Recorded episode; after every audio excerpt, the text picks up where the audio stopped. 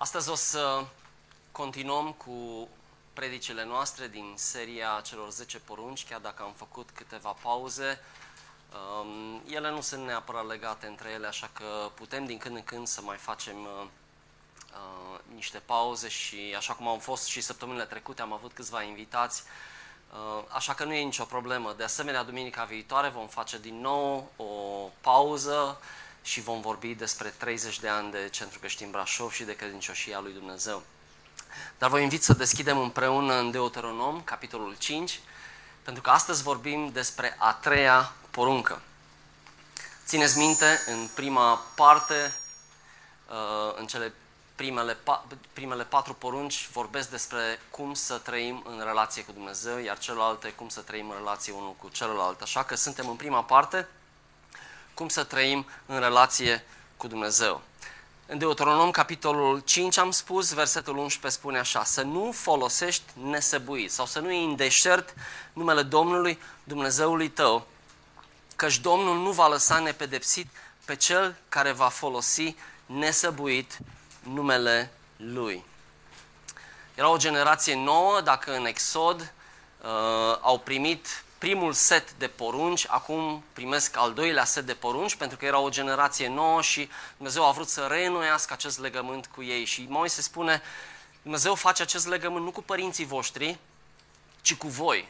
Deci aceste porunci, care sunt aceleași din, uh, din Exodul, le primesc și ei într-un mod proaspăt. Ei re- renoiesc acest legământ, pentru că fiecare generație trebuia să audă aceste porunci ale lui Dumnezeu. Și astăzi, aș spune același lucru, avem datoria să transmitem copiilor și generațiilor care vin după noi acest set de reguli după care putem să ne ghidăm, pentru că este o, o, un cadru general, dacă vreți, altfel în care putem să trăim viața noastră.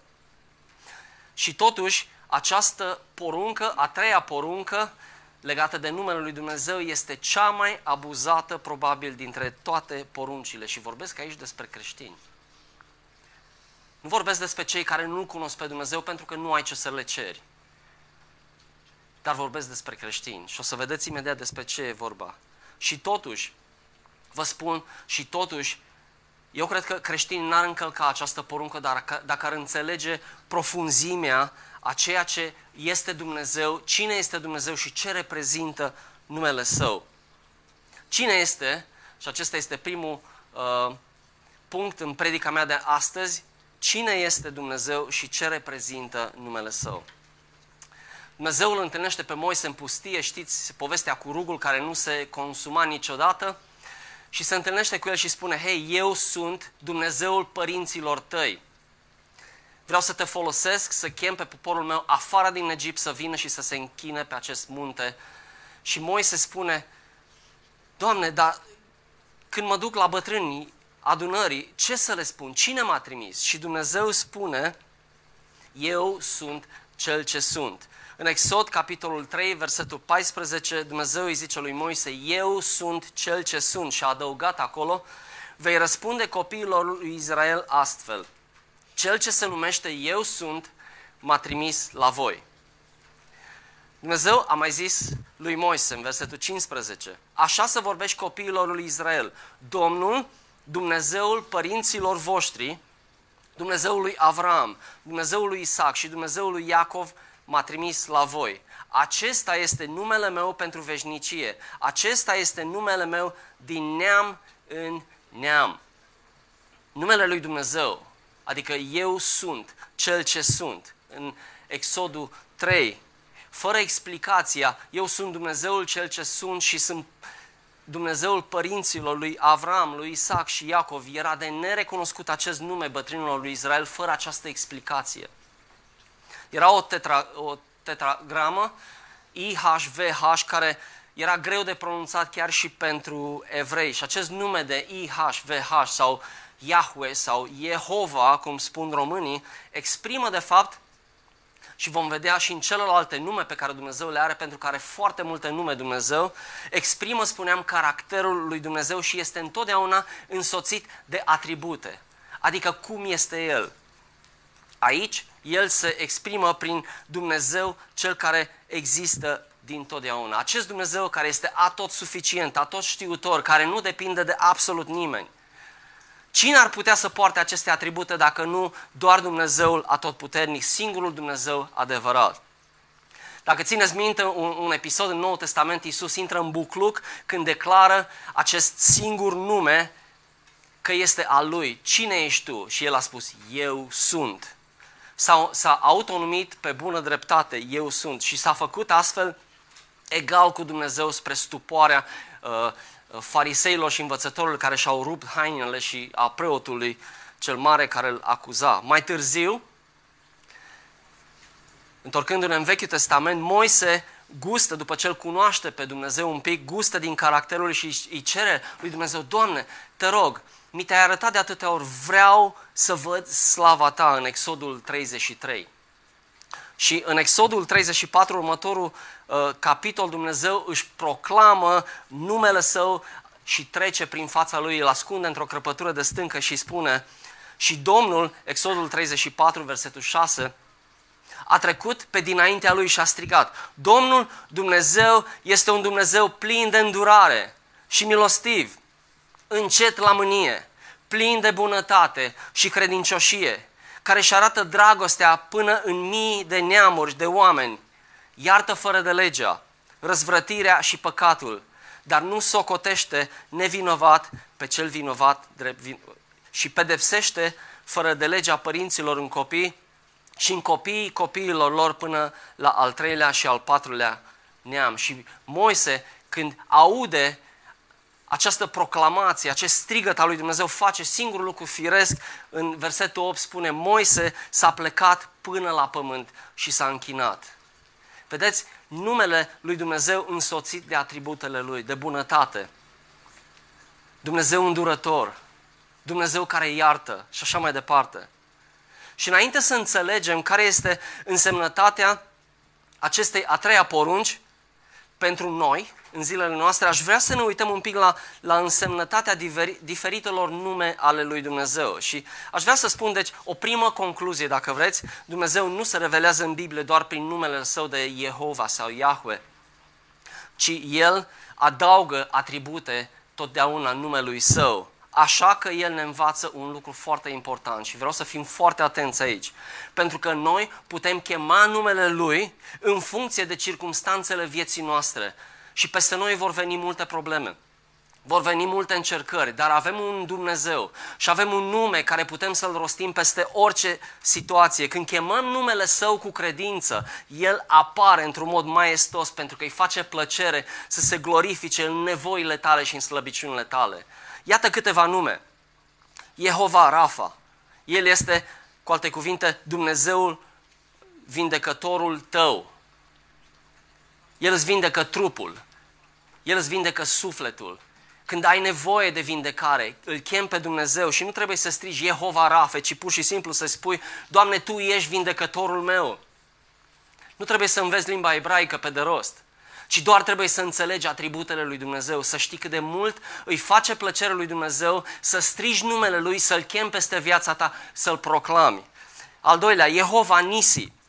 El este steagul meu sau stindardul sau simbolul sub care armata lui Israel lupta. El era protectorul, era învingătorul și ce bine este când intri într-o situație dificilă în viața ta să știi că ai un standard deasupra ta, că ai un steag, că Dumnezeu, numele lui Dumnezeu este proclamat peste tine și te, ești acoperit de protecția Lui.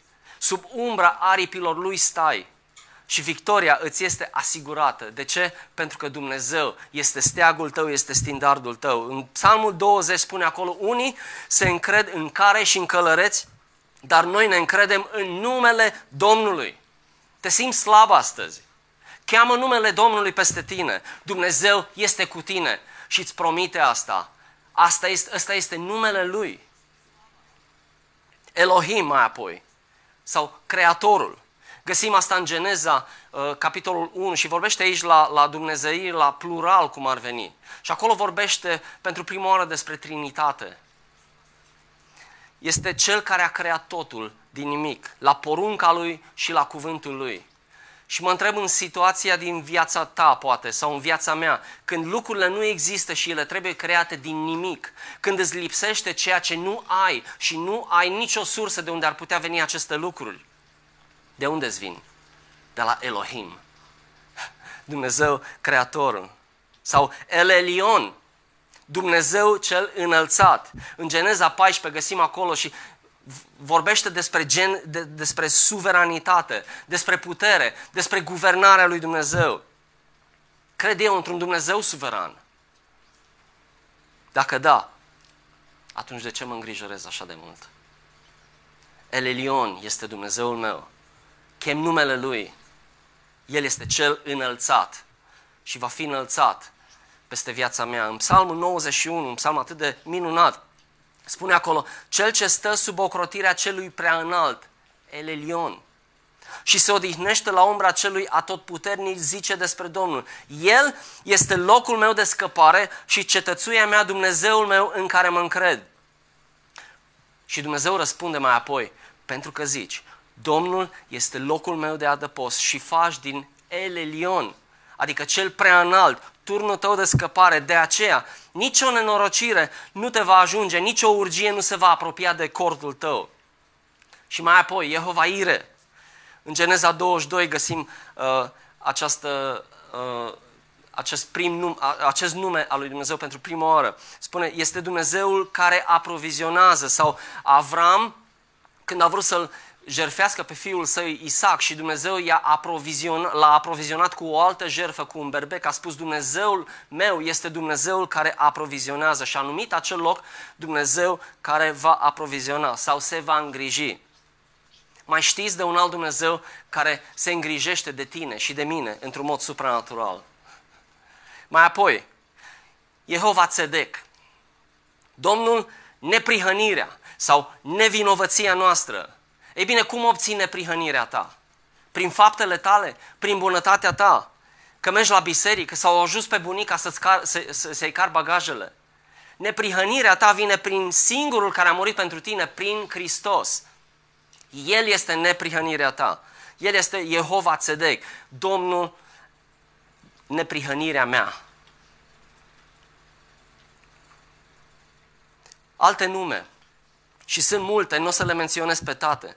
Jehova Shalom, Dumnezeu este pacea mea. Vedeți cum putem să personalizăm aceste nume ale lui Dumnezeu sau să le înglobăm în viața noastră, dacă vrei, și să ne folosim de bunătatea lui Dumnezeu și de atributele lui și să ne acoperim sub umbra aripilor lui.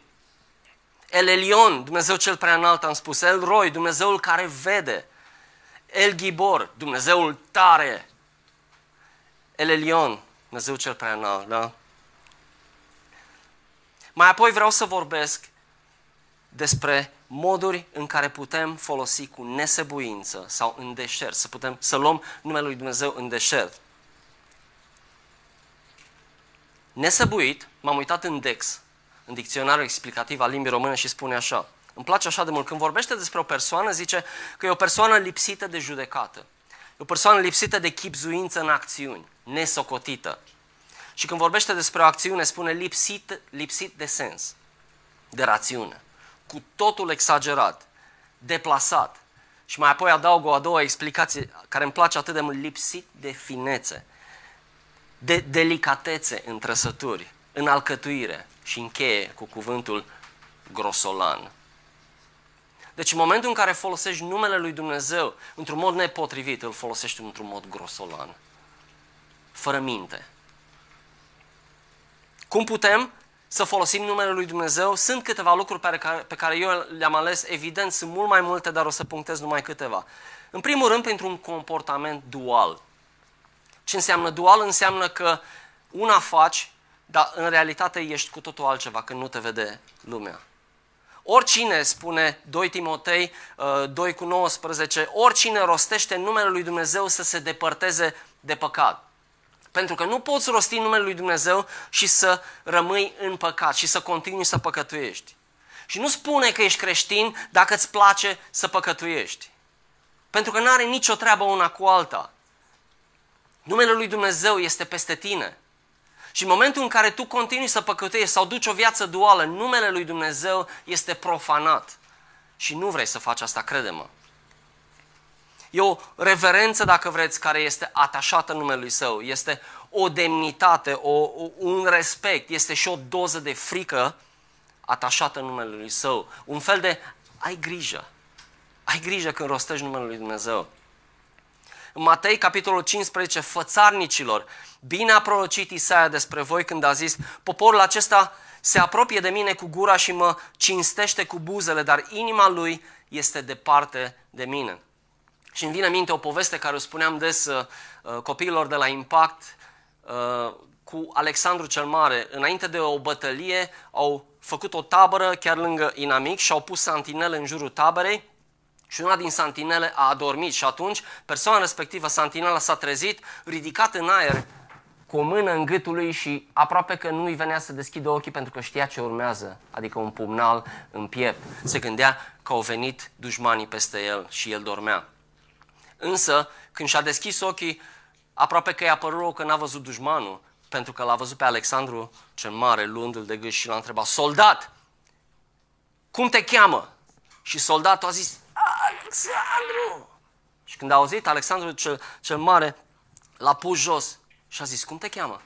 Alexandru, zice, mama mea mi-a pus numele după tine și el a spus ceva care merită ținut minte. Soldat, ori schimb comportamentul, ori schimb numele.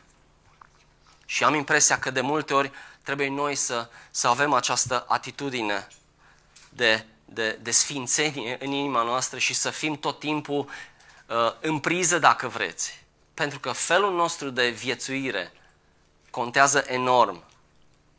Și în momentul în care, în momentul în care duci o viață duală, chiar și sacrificiul tău, chiar și sacrificiul tău sau slujire, cum o numim noi, este în van, este degeaba și mai mult decât atât îi produce scârbă lui Dumnezeu pentru că ești dual. În Isaia, capitolul 1, spune, ce-mi trebuie mie mulțimea jerfelor voastre? Ce-mi pasă mie dacă ești implicat în biserică și faci o grămadă de lucruri? Ce-mi pasă mie? Ți-am cerut eu așa ceva? Eu ți-am cerut o inimă curată. Sunt sătul de arderile de tot ale berbecilor și de grăsimea vițeilor. Nu-mi place sângele taurilor, oilor și țapilor, deși Dumnezeu le ceruse. Când veniți să vă înfățișați înaintea mea, cine vă cere astfel de lucruri ca să-mi spurcați curțile? Cuvinte dure. Și se referea la faptul că, deși pe din afară arătau bine și făceau sacrificiul lui Dumnezeu, de fapt ei neglijau pe, pe văduve și pe orfani și furau și lăsau goi și îl necinsteau astfel pe Dumnezeu. În, în Iacov, pentru cei cărora le place să creadă că sunt religioși, în capitolul 1 spune așa, dacă cineva crede că este religios, atenție, și nu-și înfrânează limba, ci își înșală inima, religia unui astfel de om este zadarnică. Wow! Mai apoi, al doilea mod în care putem să abuzăm de numele lui Dumnezeu este să facem jurăminte și să le încălcăm. Acesta este un mod de a abuza numele său. De exemplu, când jur credință soțului tău sau soției tale și minți, tu abuzezi de fapt de numele lui Dumnezeu și multe, multe astfel de, de, de lucruri. Mai apoi, să minți și să invoci numele lui Dumnezeu. Evreii, uh, dacă vă uitați în Biblie, când făceau jurăminte, foloseau numele lui Dumnezeu. Și acest mod era un mod sacru de a spune că nu există discrepanță între ceea ce spun și realitate. Oamenii nu aveau voie să mintă. Era fără excepție. Altfel profanau și știau asta, profanau numele lui. Dar Isus, pentru că oamenii au abuzat acest lucru și Isus, sătul de fățărnicia învățătorilor și care tot interpretau legea lui Dumnezeu cum vreau ei și după bunul lor plac, spune orice jurământ, parafrazând, este făcut înaintea lui Dumnezeu. Mai bine, mai bine nu jurați pe nimic și pe nimeni. Iisus spunea în Matei 23 așa. Ați mai auzit iarăși că s-a zis celor din vechime să nu jur strâmb, ci să împlinești față de Domnul jurămintele tale. Dar eu vă spun, nu să nu jurați nici cum, nici pe cer, pentru că este scaunul de domnie al lui Dumnezeu, nici pe pământ, pentru că este așternutul picioarelor lui, nici pe Ierusalim, pentru că este cetatea Marelui Împărat Să nu juri nici pe capul tău, căci nu poți face nici măcar un singur păr alb sau negru. Felul vostru de vorbire să fie da, da, nu, nu. Ce trece peste aceste cuvinte vine de la cel rău. De ce? Pentru că ei se foloseau de numele lui Dumnezeu ca, de un fel de, ca un fel de superstiție. Și ziceau, jur pe numele lui Dumnezeu că așa, așa, așa, așa, așa. Dar de fapt, de fapt mințeau. Asta ce înseamnă? Că n-ar trebui să mai jurăm? Isus o spunea, v-am spus, pentru că se simțea sau se săturase, dacă vreți, de lipsa de sinceritate a lor și de ipocrizia acestor învățători, care, v-am zis, interpretau scripturile cum vreau și fiecare cum îl tăia capul. Unul zicea, jur pe Ierusalim, altul zicea, jur pe barba mea, jur pe templu. Ba nu, pe aurul din templu. Care e diferența? Nici chiar Isus n-a, răsp- n-a, n-a respins această idee a jurământului. Dacă vă uitați în Matei 23, uh, când Isus a fost condamnat, stătea înaintea marelui preot și marele preot i-a zis așa, te pun sub jurământ înaintea Dumnezeului celui viu să ne spui dacă ești sau nu Hristosul, Fiul lui Dumnezeu. Și Isus i-a spus, nu ai voie să spui asta. Nu, Isus nu i-a spus asta. Isus i-a spus, tu ai spus-o.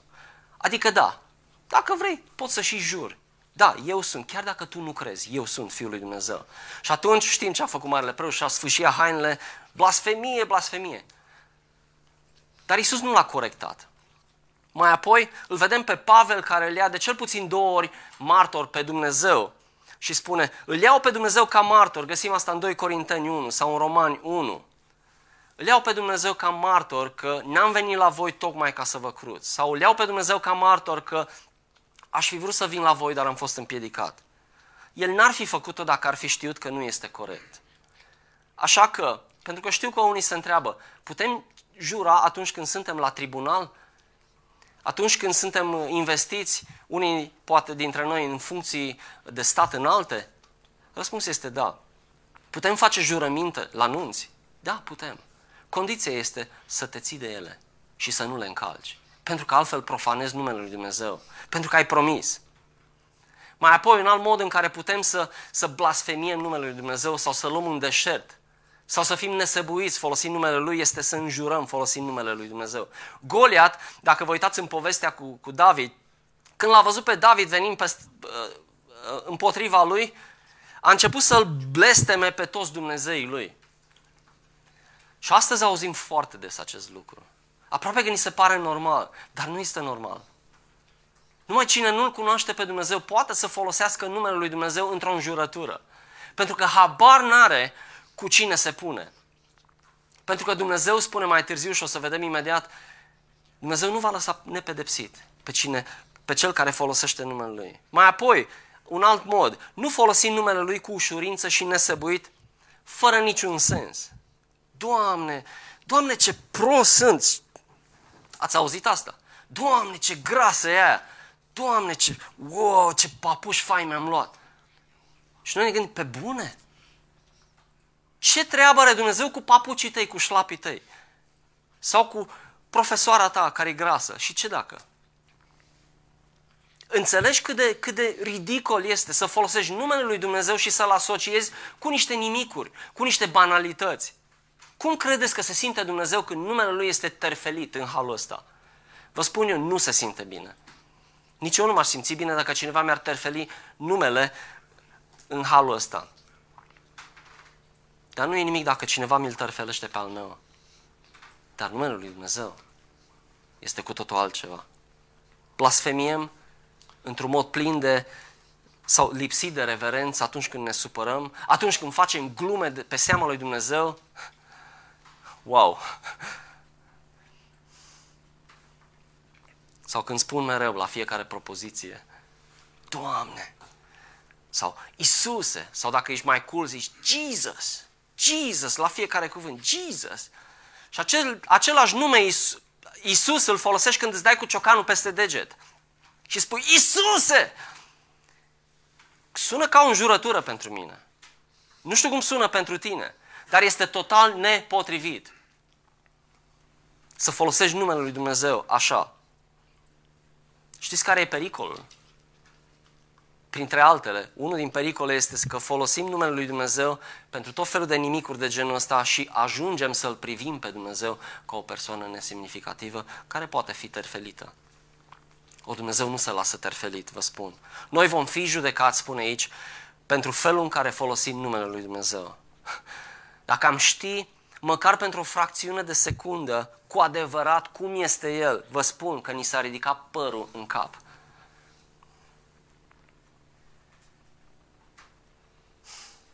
folosirea nepotrivită a numelui lui Dumnezeu este lipsă de reverență. Și Dumnezeu merită să-i dai reverență. Este singurul. Dacă nici lui nu-i dăm rever, rever, reverență, atunci cui să-i dăm?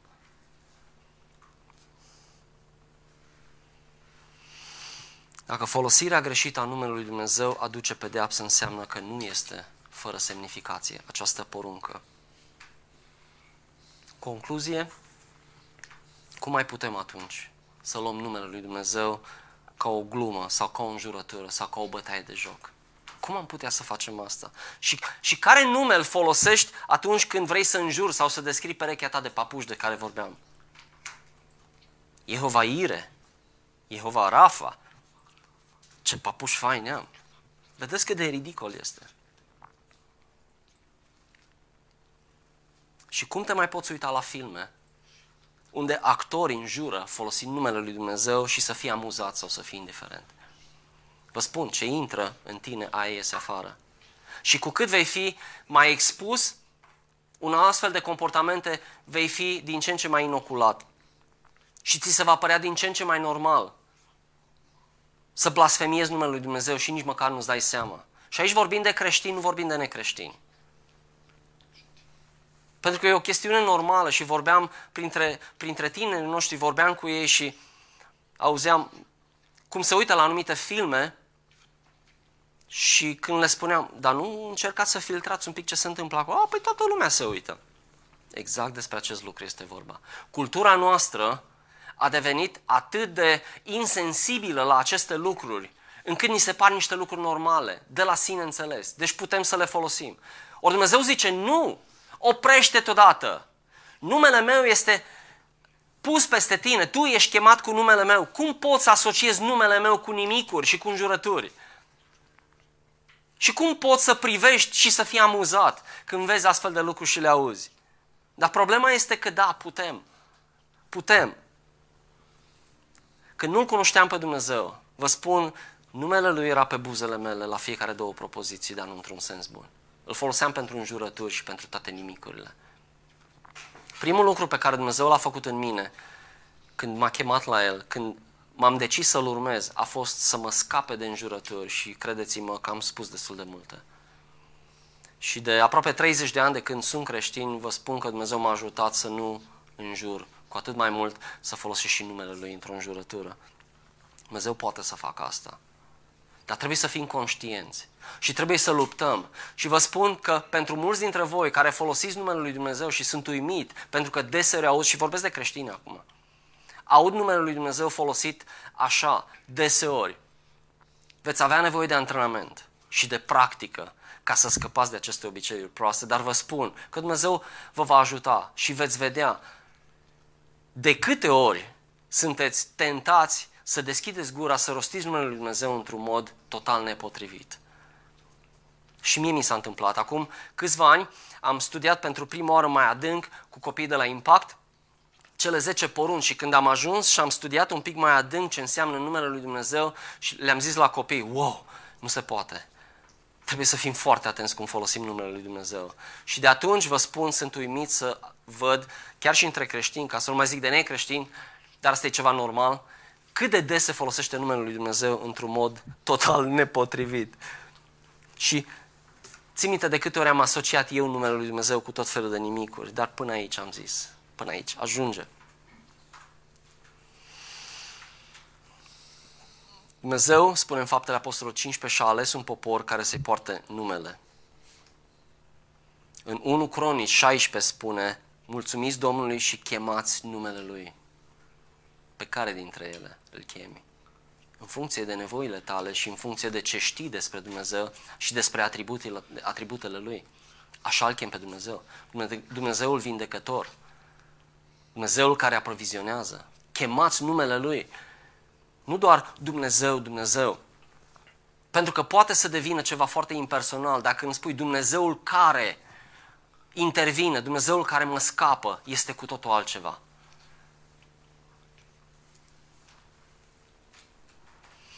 Dumnezeu ne-a dat privilegiu să ne asociem cu numele Lui. În scrisoarea către 1 Corinteni, și mă apropii imediat de sfârșit, începe așa. Scrisoarea către 1 Corinteni, către Biserica lui Dumnezeu care este în Corint, către cei care au fost sfințiți în Hristos Iisus, chemați să fie sfinți împreună cu toți cei care cheamă numele în orice, cheamă în orice loc numele Domnului nostru Isus Hristos, Domnul lor și al nostru. O concluzie finală cred că poate fi aceasta. Nu-L respectăm pe Dumnezeu cum ar trebui pentru că nu-L cunoaștem cu adevărat. Dacă am sta și am aprofunda un pic numele Lui Dumnezeu, le-am extrage din cuvântul Lui, am vedea cât de prețioase sunt ele. Ne folosim de El când avem de nevoie de El și îl punem deoparte când terminăm cu El. Ei bine, Dumnezeu nu se lasă folosit și nici abuzat. Și s-ar putea să vină o zi în care chiar ai nevoie de El și El să zică pentru că felul tău poate să fie dual sau vorbirea ta poate să fie spurcată, poate mai spurcată decât realizezi. Așa că vreau să vă invit să ne analizăm noi toți limbajul nostru.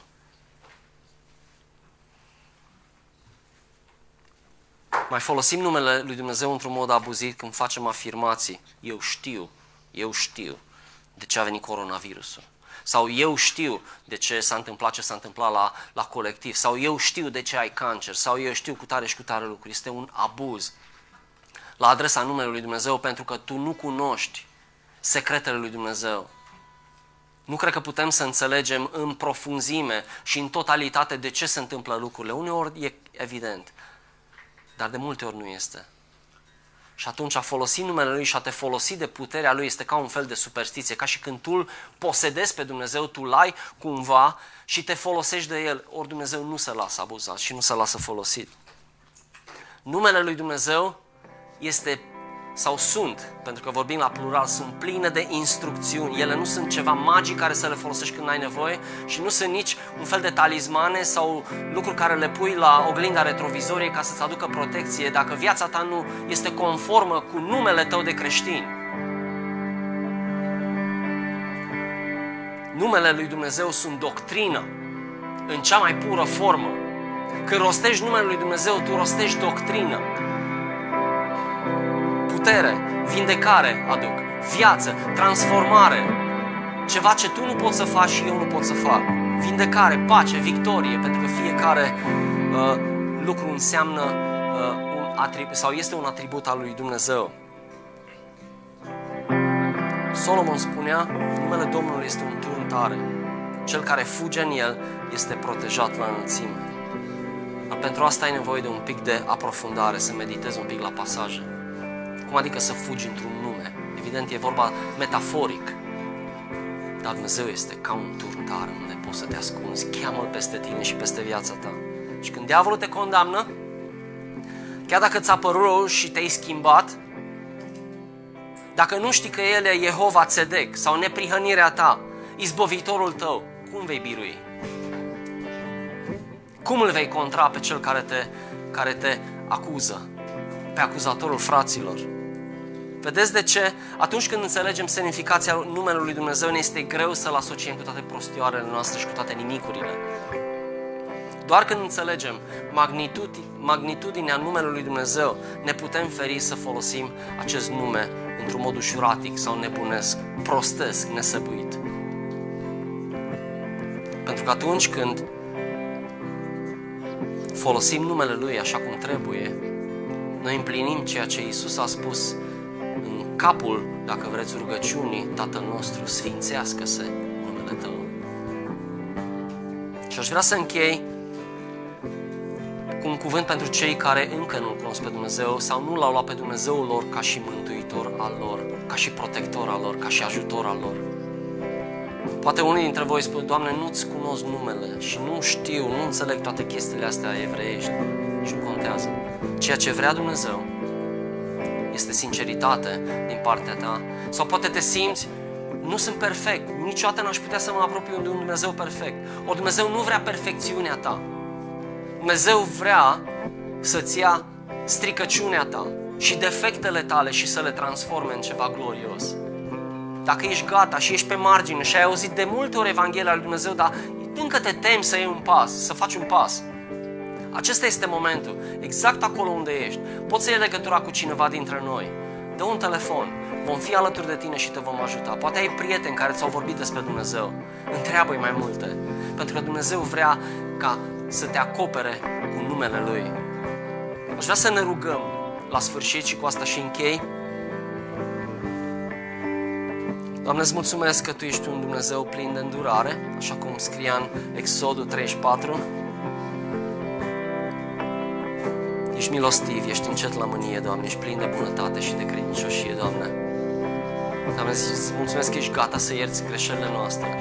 Și, Doamne, dacă am abuzat de numele Tău, noi vrem să spunem până aici, Doamne, până aici. Numele Tău este prea mare, prea măreț ca să-L folosim în bat jocură și asociat cu nimicuri. Dumnezeule, curățește limba noastră, Doamne. Curățește sufletele noastre și acolo unde trăim o viață duală, Dumnezeule, ajută-ne să nu mai fim cu două fețe. Și caracterul nostru, trăirea noastră ascunsă să reflecte gloriosul Tău nume care este chemat peste noi. Dumnezeule, îți mulțumesc atât de mult. Vreau să te rog să binecuvântezi întreaga biserică. Binecuvântează-i pe toți cei care ascultă acest mesaj, această slujbă. Dumnezeule, umple de puterea Ta și dă-le curaj, dă-le putere, Doamne, să stea pentru numele Tău. Și să proclame numele Tău. Și, Doamne, acolo unde sunt boli și suferințe și lipsuri, Dumnezeule, mă rog ca numele Tău să fie o protecție pentru ei, un ajutor, un vindecător. Să devii pacea lor, Dumnezeule, așa cum scrie în cuvântul Tău. Doamne, îți mulțumim. Fiți binecuvântați.